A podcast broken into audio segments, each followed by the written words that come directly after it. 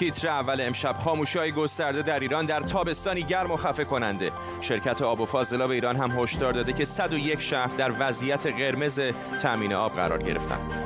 داری اشتباه می‌زنیم. کشتی هدف گرفته در اقیانوس هند ارتباطی با اسرائیل نداشت. با ادامه پیشروی های طالبان فعالیت کنسولگری های ایران و چند کشور دیگر در بلخ محدود شده. و همه انسان ها برابر آفریده شدند با حقوقی غیر قابل انکار از جمله حق آزادی، زندگی و جستجوی خوشبختی. 245 سال از استقلال آمریکا گذشت. چطور چند مستعمره دور افتاده به قدرتمندترین کشور جهان بدل شدند به تیتر اول خوش آمدید.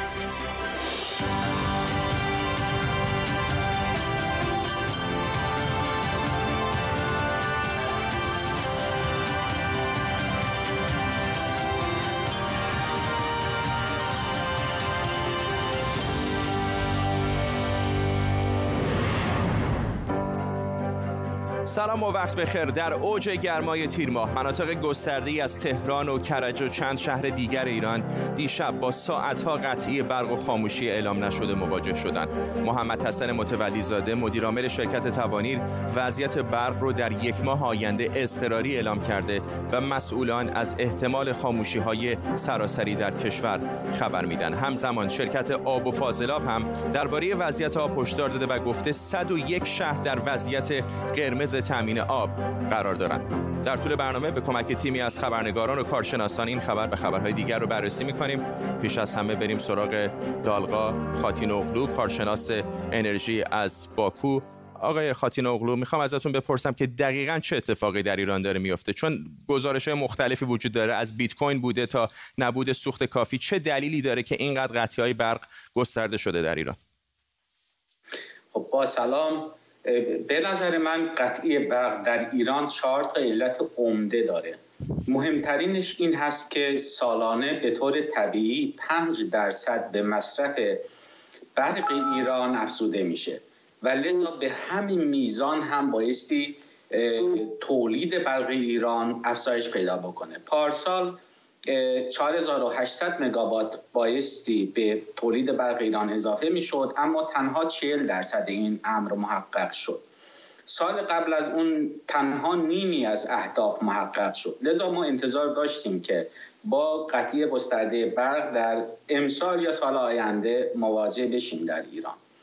دومین علت این هست که بر اساس آمارهای خود وزارت نیرو 10 تا 12 درصد تولید برق ایران در پروسه انتقال و توزیع هدر میره تلف میشه از بین میره.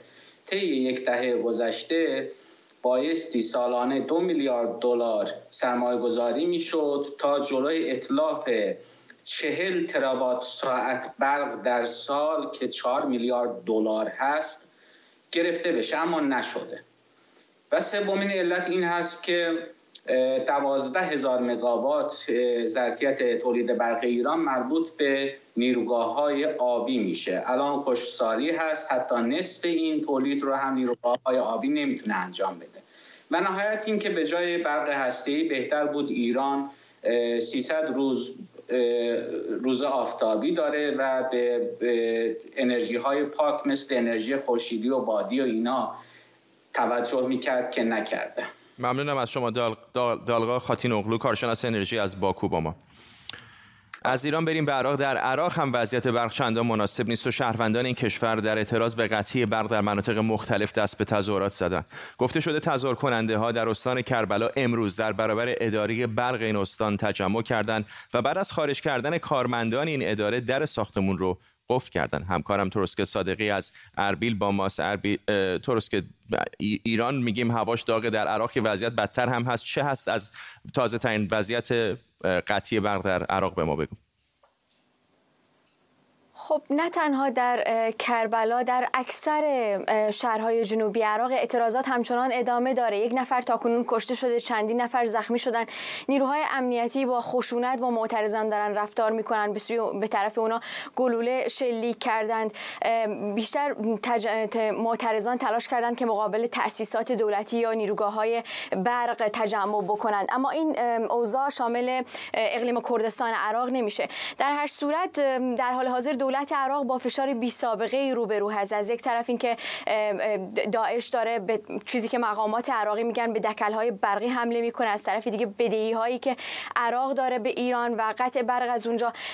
و مسئله دیگه که مردم رو خشمگین کرده اینه که در این کشور الان جریان ها دارن بهره برداری سیاسی می‌کنن از این موضوع در آستانه انتخابات. ولی در هر صورت دولت داره توجیه میاره برای اینکه مثلا گفته که دارن تلاش می‌کنن به زمان نیاز دارن که اوضاع برق در این کشور رو بهتر بکنن. در هر حالت الان چیزی که از طرف مردم می‌بینیم خشمیه که و اینکه دولت هنوز نتونسته یک برنامه بهتری رو داشته باشه برای اینکه این بحرانی که الان اینجا ایجاد شده رو حل بکنه. درست که صادقی همکارم از اربیل عراق. ممنونم از تو.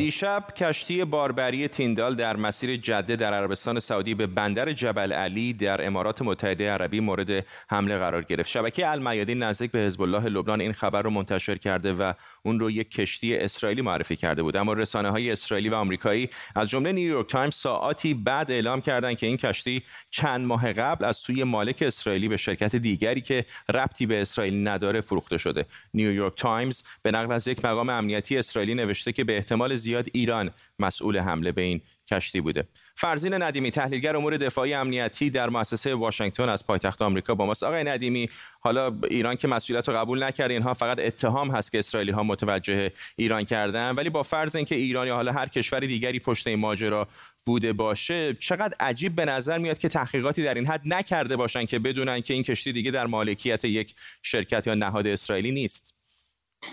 هویت یک کشتی تجاری رو به چند عامل تعیین می‌کنه. یکی مالکیت کشتی مالکیت بارش خدمه ملیت خدمه کشتی که معمولا قاطی هستش و پرچم اون کشتی که زیاد مهم نیست و شرکت اپراتور کشتی. این چند عامل در مجموع تعیین کننده هویت کشتی هست ولی خب مسئله مالکیت کشتی و بار اون مهمتر از بقیه هستش.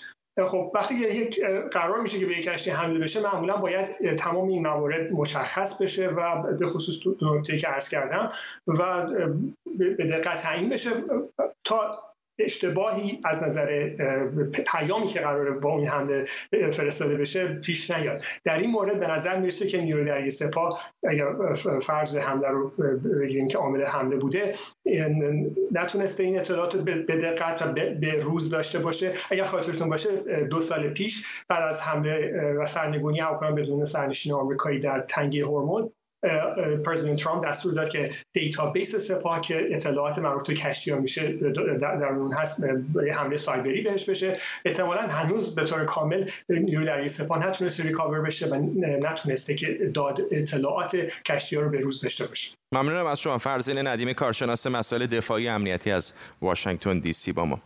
در زیر ذره امشب آیا امکان کودتای ارتش در ایران وجود داره؟ اگر سپاه پاسداران بخواد در برابر کودتای ارتش ایستادگی کنه آیا توان مقابله با ارتش رو داره؟ در یک جنگ فرضی بین ارتش و سپاه پاسداران برنده کیه؟ امشب در زیر ذره سپاه و ارتش رو با هم مقایسه می‌کنیم.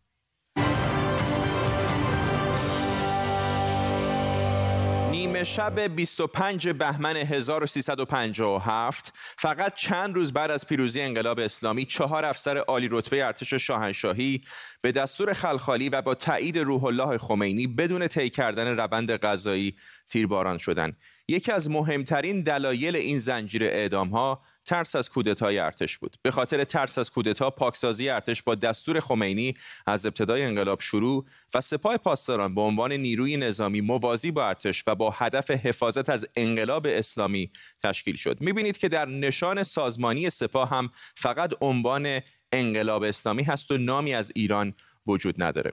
فرماندهان ارتش و سپاه هر دو با فرمان علی خامنه ازل و نصب میشن. اصل 150 قانون اساسی ایران میگه نقش اصلی سپاه نگهبانی از انقلاب و دستاوردهای اونه. وظیفه ارتش مطابق اصل 142 در قانون اساسی ایران پاسداری از استقلال و تمامیت ارزیه بنابراین اگر ارتش لب مرز هاست سپاه می‌تونه همه جا باشه. برآورد میشه سپاه. 190 هزار نیروی فعال داشته باشه و در مقابل ارتش حدود 420 هزار نفر نیروی فعال داره یعنی 230 هزار نفر بیشتر. آمار دقیقی برای مقایسه تسلیحات نظامی متعلق به سپاه و ارتش در دسترس نیست. اما با نگاهی به ساختار هر دو میشه دید که تسلیحاتی که دست سپاه نباید از ارتش کمتر باشه. این طرف قوای چارگانه ارتش رو می‌بینید و طرف راست هم ساختار سازمانی سپاه. اگر کسی از بنده سوال بکنه که حالا شما از این بچه ها از این فرزندان راضی هستید خواهم گفت راضی که صد درصد راضی هم.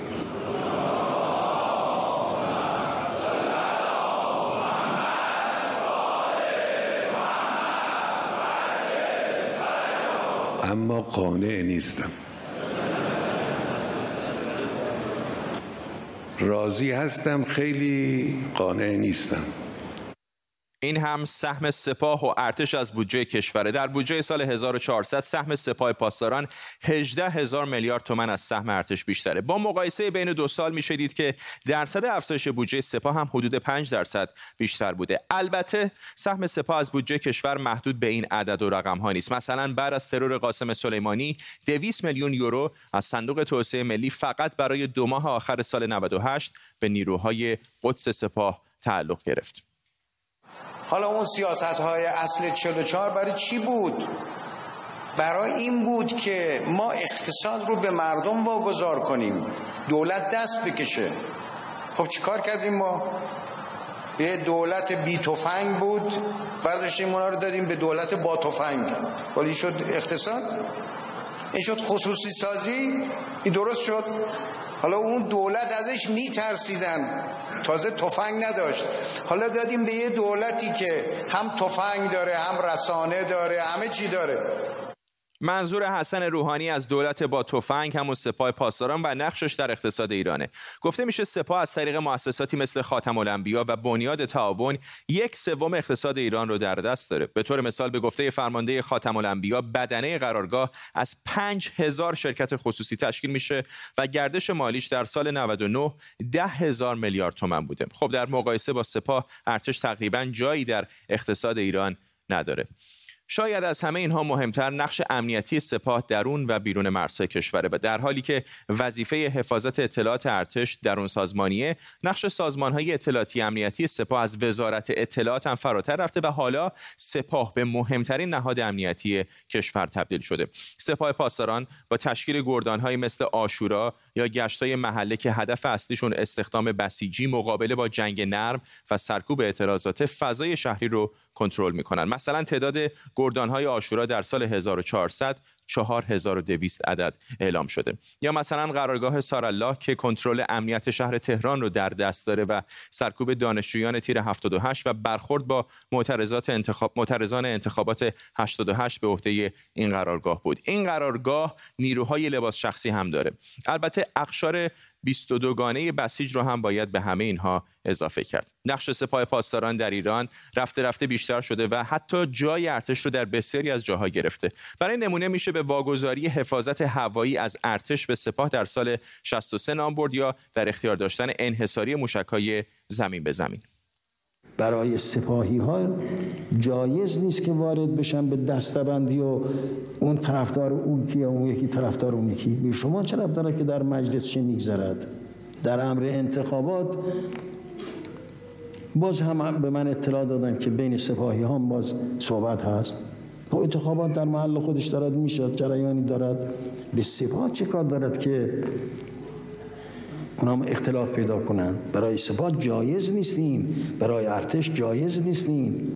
با مقایسه حضور سپاه و ارتش در سیاست میشه دید که سایه سپاه بر سیاست هم در این سالها سنگین و سنگین تر شده برای مثال تعداد پاسدارهای مجلس دهم 15 نفر بود. در مجلس 11 هم این تعداد نزدیک به 25 نفره. حدود دو سوم هیئت رئیسه مجلس هم مثل قالیبا فرماندهان و اعضای سپاه و بسیج هستند. در مقایسه ارتش تقریبا از حوزه سیاست کنار گذاشته شده. شاید همین نفوذ بیش از اندازه یک نیروی نظامی در سیاسته که گهگاهی صدای ارتشیان دست نشانده جمهوری اسلامی رو هم درآورده مثل مصاحبه انتقادی معاون هماهنگ کننده ارتش. یه کسی رو آوردن اسمش یادم رفته شاید این بچه ها بدونن. نشوندن گفتن که تا چند سال پیش تا چند سال پیش آمریکایی‌ها و نیروهای فرامنطقه‌ای توی خلیج فارس تو آبهای داخلی ما هم می اومدن تو آبای سرزمین ما هم می اومدن و کسی جلودارشون نبود. من شخصا به عنوان یک کسی که درگیر این قضیه بودم خیلی بهم برخورد و این معلومه که یه چیزی پشت پرده است. تو خود سیستم صدا سیما. صحبت های انتقادی معاون هماهنگ کننده ارتش بود از نادیده گرفتن نقش ارتش در صدا و سیما. حضور سپاه در سیاست و موارد دیگه. البته این ویدیو و گزارش مصاحبه حبیب الله سیاری ساعتی بعد از پخش از سایت ایسنا حذف شد. از نفوذ گسترده سپاه در تاروپود کشور میشه حد زد. قدرت نظامی اطلاعاتی اقتصادی و سیاسی سپاه پاسداران بارها از ارتش بیشتره. اما کودتا یک عمل غیرقابل پیش بینیه که نتیجهش رو نمیشه با عدد و رقم حد زد.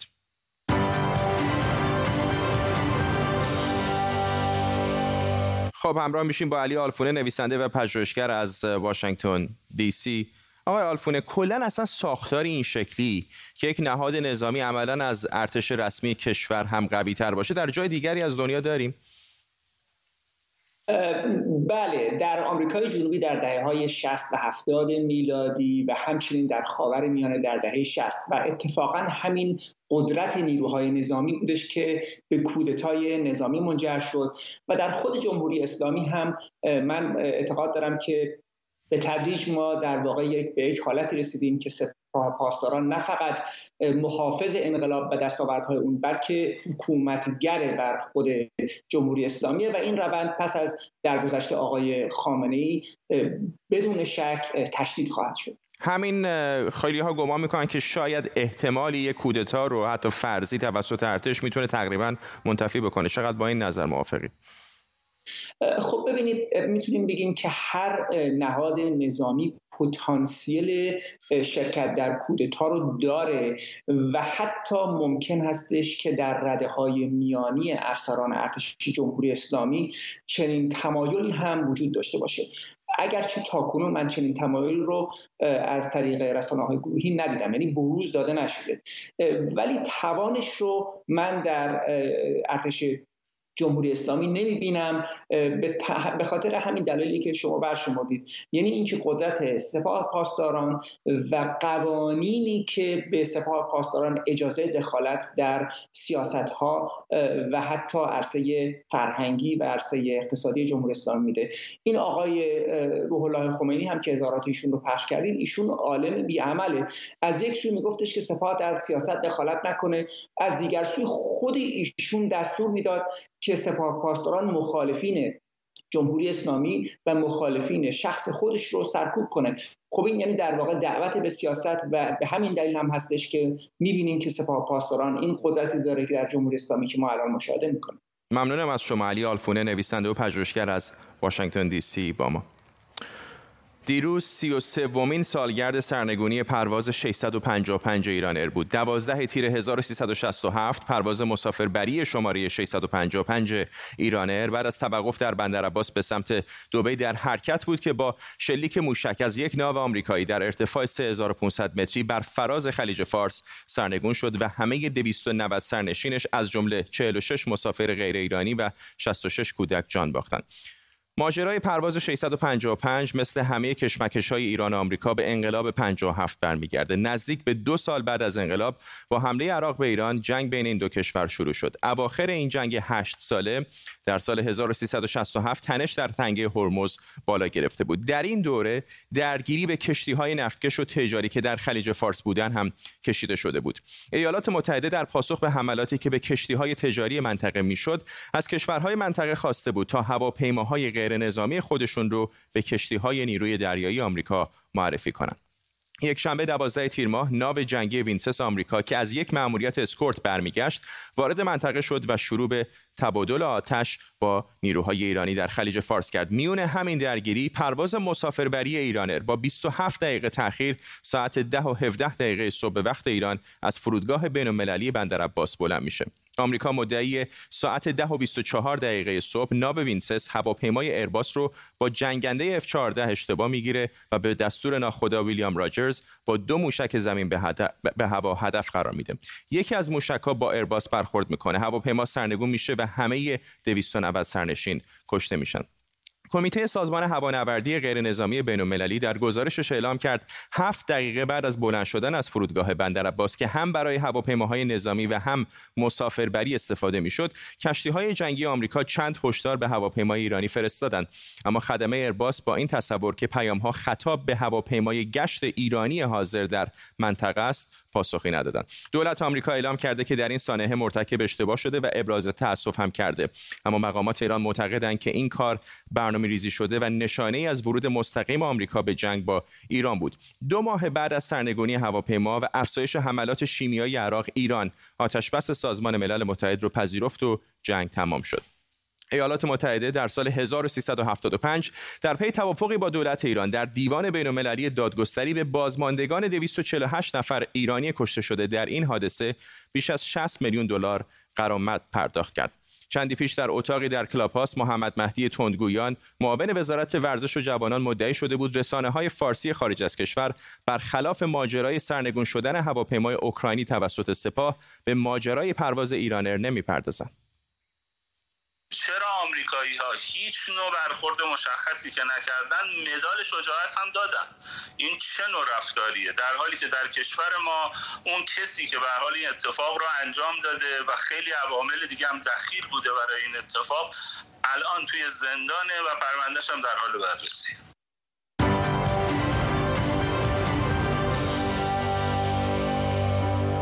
خب اگه تازه به ما پیوستید فرصتی داریم تا نگاهی دوباره بندازیم به سرخط خبرهای برنامه تیتر اول امروز. های گسترده در ایران در این تابستان گرم ادامه داره. شرکت آب و فاضلاب هم هشدار داده که 101 شهر در وضعیت قرمز تامین آب قرار گرفتن. یک کشتی باری هدف قرار گرفته در اقیانوس هند ارتباطی با اسرائیل نداشت. بعضی رسانه‌های اسرائیلی گفتن احتمالاً ایران به زن اسرائیلی بودن این کشتی اون رو هدف قرار داده. با ادامه پیشروی های طالبان فعالیت کنسولگری های ایران و چند کشور دیگر در بلخ محدود شده. و امروز 245 مین سالگرد استقلال آمریکا و البته اولین سالگرد برنامه تیتر اوله.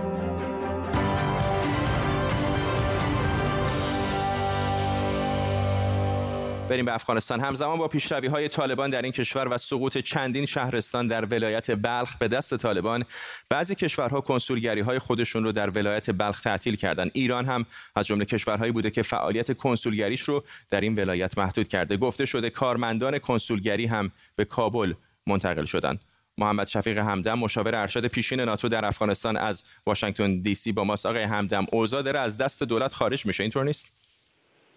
درود سلام. با تاسف البته که اقدامات اخیر کشورهای دوست افغانستان و شمول ایران ترکیه و دیگر کشورها که دیپلمات خود خارج کردن از بعض مناطق هم حتی مثل استرالیا که تقریبا سفارتشان تخلیه کردن نشان دهنده بدتر شدن اوضاع افغانستان است.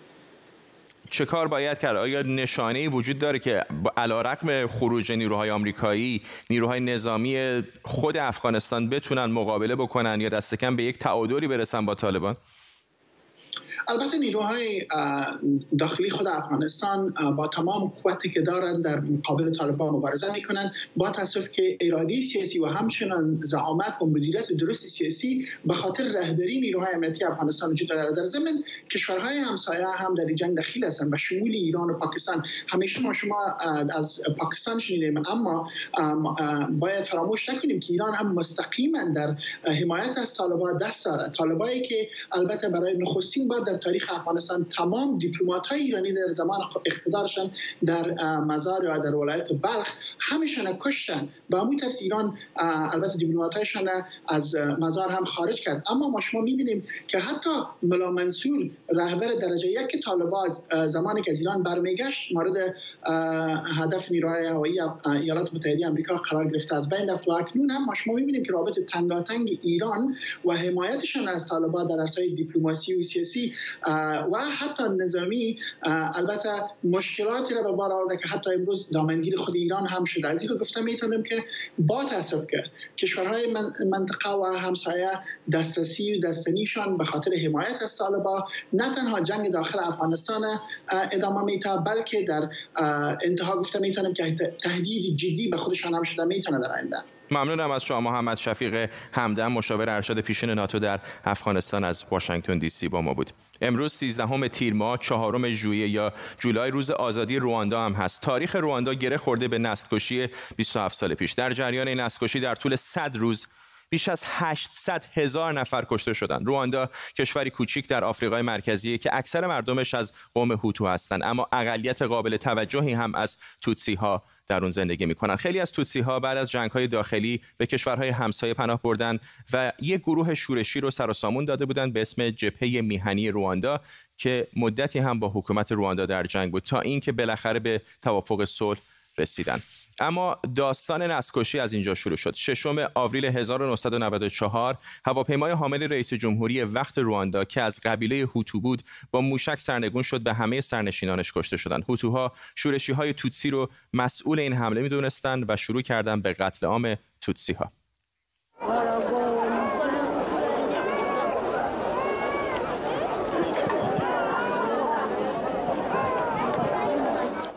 این کشتارها کاملا هدفمند و برنامه ریزی شده بود و هوتوها دقیقا می‌دونستند کجاها باید قربانیان خودشون رو پیدا کنند. پیدا کردن توتسی ها البته کار چندان دشواری هم نبود. در اون زمان روی کارتای شناسایی افراد قومیتشون نوشته می‌شد. هوتوها شهر به شهر خونه به خونه توتسی ها رو پیدا می‌کردن و اونها رو به هر وسیله از جمله با قمه و ساتور میکشتند. در این میون انبوهی از زنان توتسی هم مورد تجاوز قرار گرفتند یا به بردگی جنسی گرفته شدند. هوتوها حتی یه برنامه رادیویی راه انداخته بودند و اسامی کسانی رو که به نظرشون باید کشته می شدن اعلام می کردن. هوتوها به پناهندگان به کلیساها هم رحم نکردند. حدود پنج هزار مرد و زن و کودکی که به یک کلیسا در نزدیکی کیگالی پایتخت رواندا پناه برده بودند کشته شدند.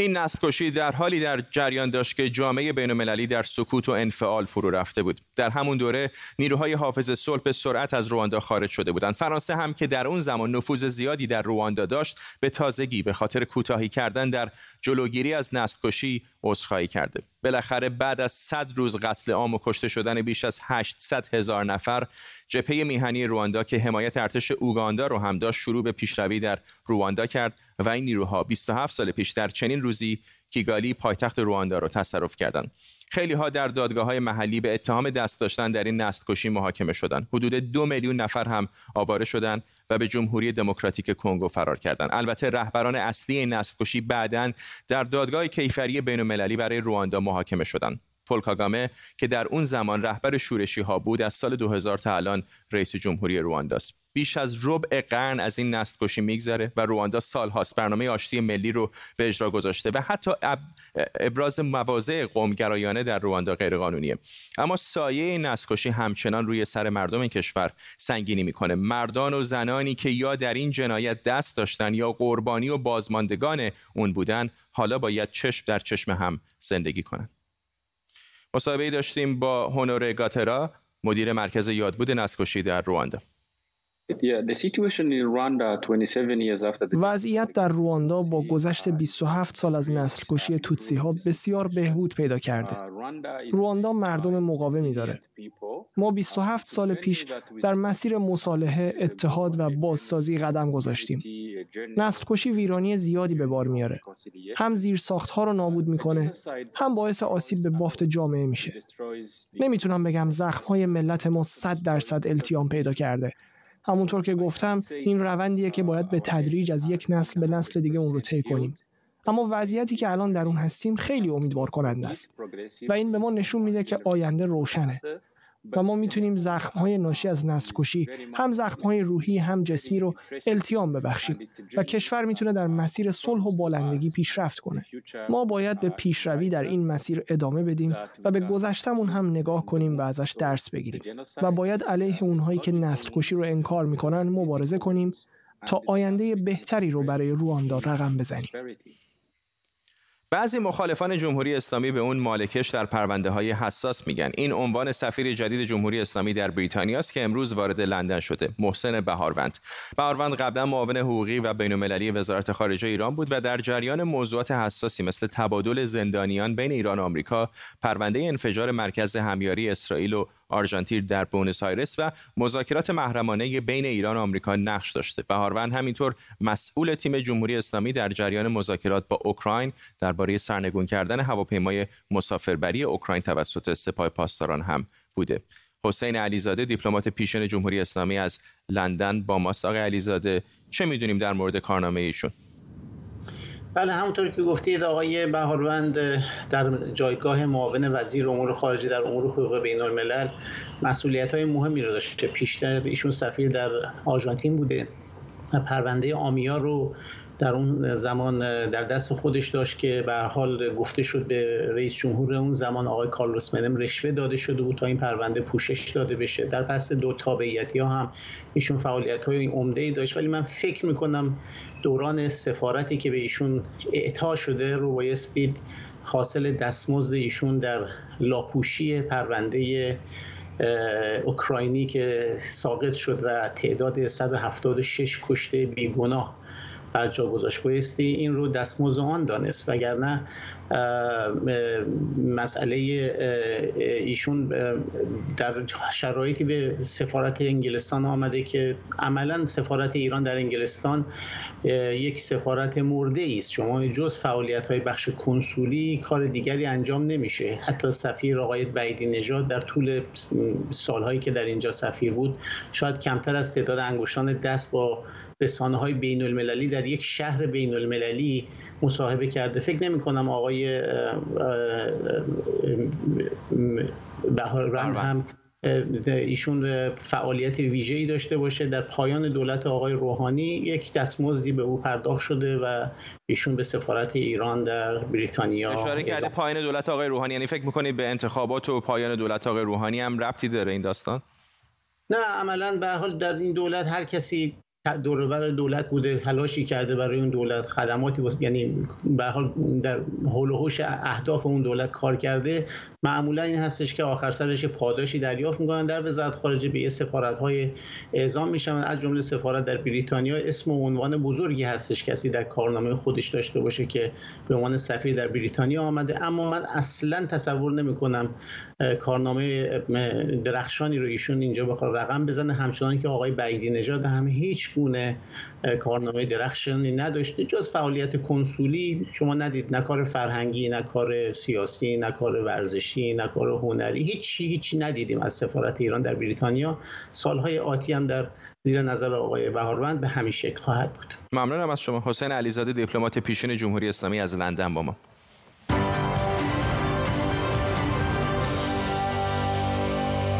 امروز چهارم ژوئیه یا جولای روز استقلال آمریکاست. بیاین با هم یه نگاهی به تاریخچه این روز بندازیم و ببینیم چرا آمریکایی ها این روز به خصوص رو جشن می‌گیرن. با پایان جنگ فرانسوی ها با بومیان آمریکا در 1763 بریتانیا کنترل دارایی های فرانسه رو بر عهده گرفت اما برای تامین هزینه های ارتش و جنگ ها جدیدی برای ساکنان مستعمره نشین هاش در آمریکا وضع کرده بود که با مقاومت شدید اونها مواجه شد. با بالا گرفتن تنش ها 13 مستعمره نشین مختلف آمریکا نهایتا اولین کنگره قاره‌ای رو در سپتامبر 1774 برگزار کردند و اولین گام رو برای شکل دادن به هویت ملی آمریکا برداشتند. اما بریتانیا هم به اعمال زور و تصویب قوانین سختگیرانه مثل بستن بندر بوستون ادامه داد. تا اینکه نهایتا در آوریل 1775 جنگی در گرفت که به جنگ استقلال آمریکا معروف شد. فرمانده 13 مستعمره آمریکا هم جورج واشنگتن بود. بالاخره بعد از چند سال جنگ و درگیری کمیته پنج ای متشکل از رهبرانی مثل توماس جفرسون پیشنویس اعلامیه استقلال آمریکا رو در سال 1776 به دومین کنگره قاره ارائه کردند و اعلامیه ای در روز چهار ژوئیه یعنی همین امروز مورد تایید قرار گرفت و رسما اعلام استقلال کردند. البته سابقه حضور بریتانیایی ها در مستعمرات به سالها قبل برمیگرده. مثلا سابقه استقرار دائم انگلیسی ها در مستعمره ویرجینیا به سال 1607 در زمان ملکه الیزابت اول برمیگشت و اتفاقا به خاطر باکره بودن ملکه بود که اسم این مستعمره رو ویرجینیا گذاشته بودند. یک سال بعد از اعلام استقلال کنگره آمریکا طرح پرچم رسمی برای ایالات متحده را هم تصویب کرد. پرچمی با 13 نوار قرمز و سفید در یک زمینه آبی که به نشانه 13 مستعمره تشکیل دهنده این کشور بود با وجود اعلام استقلال آمریکا بریتانیایی ها جنگ رو همچنان تا سال 1781 ادامه دادند و بالاخره در سال 1783 بود که با امضای معاهده پاریس کشور آمریکا رو به رسمیت شناختند. آمریکا از زمان اعلام استقلال تا الان به لحاظ جمعیت خیلی گسترش پیدا کرده در اولین سرشماری که بعد از اعلام استقلال در دوره جورج واشنگتن در 1790 انجام شد. جمعیت این کشور نزدیک به 4 میلیون نفر بیشتر نبود و الان بنا به آخرین سرشماری سال 2020 جمعیت این کشور به حدود 332 میلیون نفر رسیده.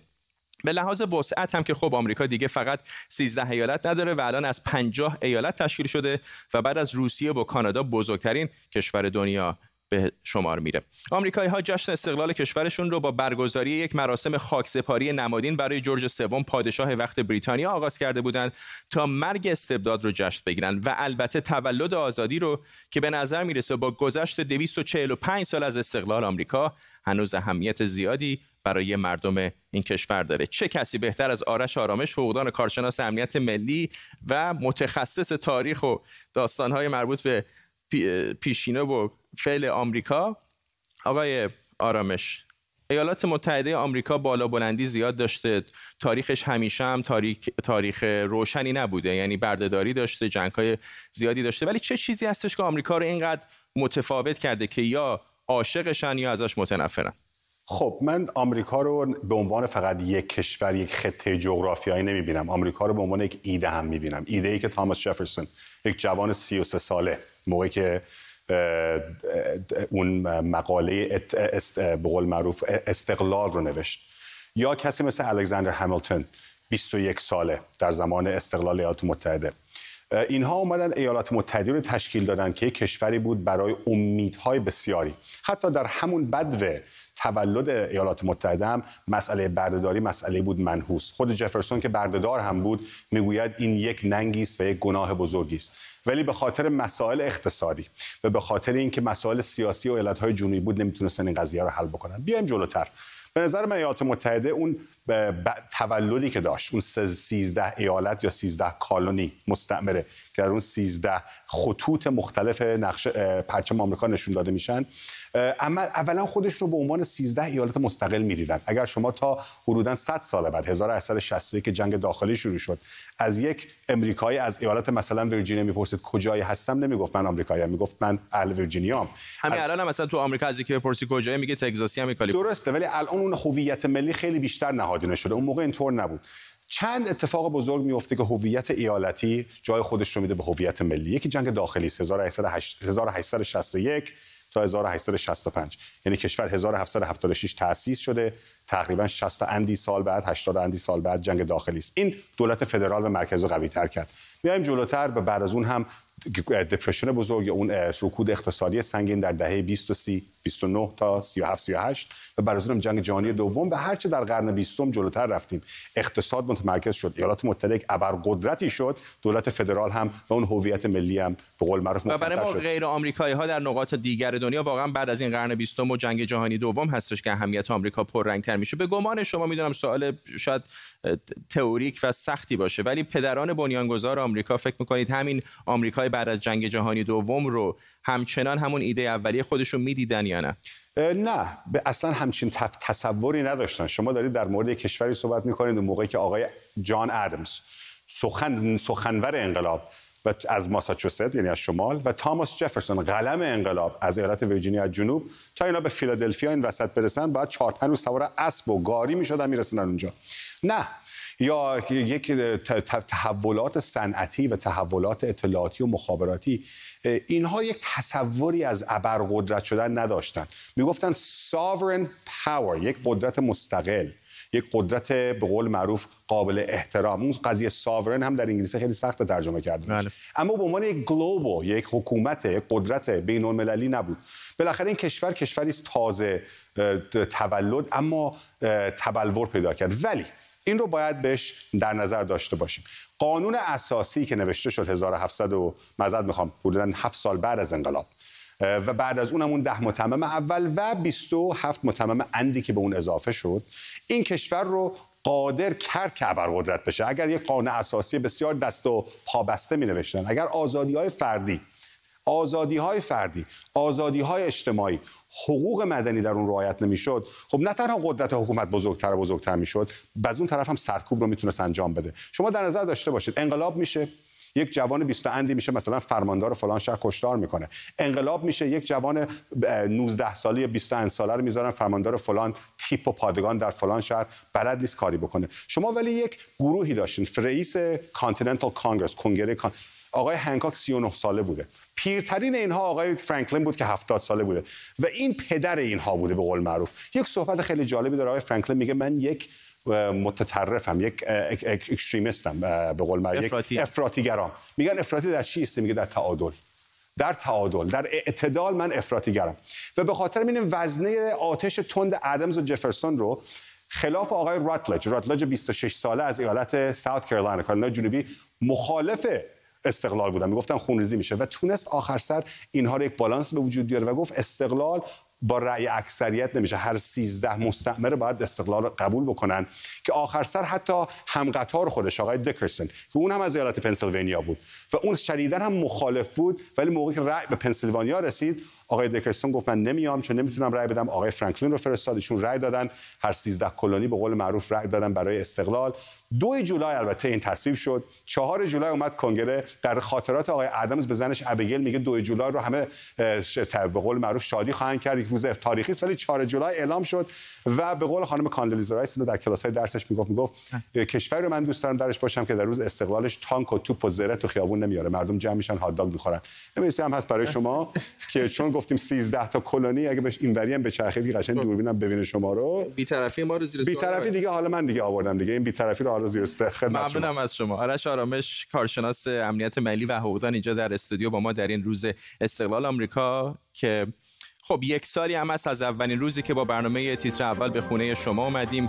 در این یک سال خبرهای مهمی رو با هم مرور کردیم موضوعات مختلفی رو زیر ذره بین بردیم و گزارش اختصاصی و تحقیقی زیادی داشتیم. از پوشش واکنش ها به پخش گرده همای مجاهدین در ایران اینترنشنال تا ماجرای رو بودن جمشید شارمه تا جنبش منهم در ایران تا انتخابات آمریکا تا فایل صوتی ظریف و صدها خبر دیگه. قول داده بودیم که منصف باشیم و دقیق و بدون تکلف. قضاوتش با شماست ولی واقعا سعیمون رو کردیم و همچنان هم خواهیم کرد. تا فردا. بدرود.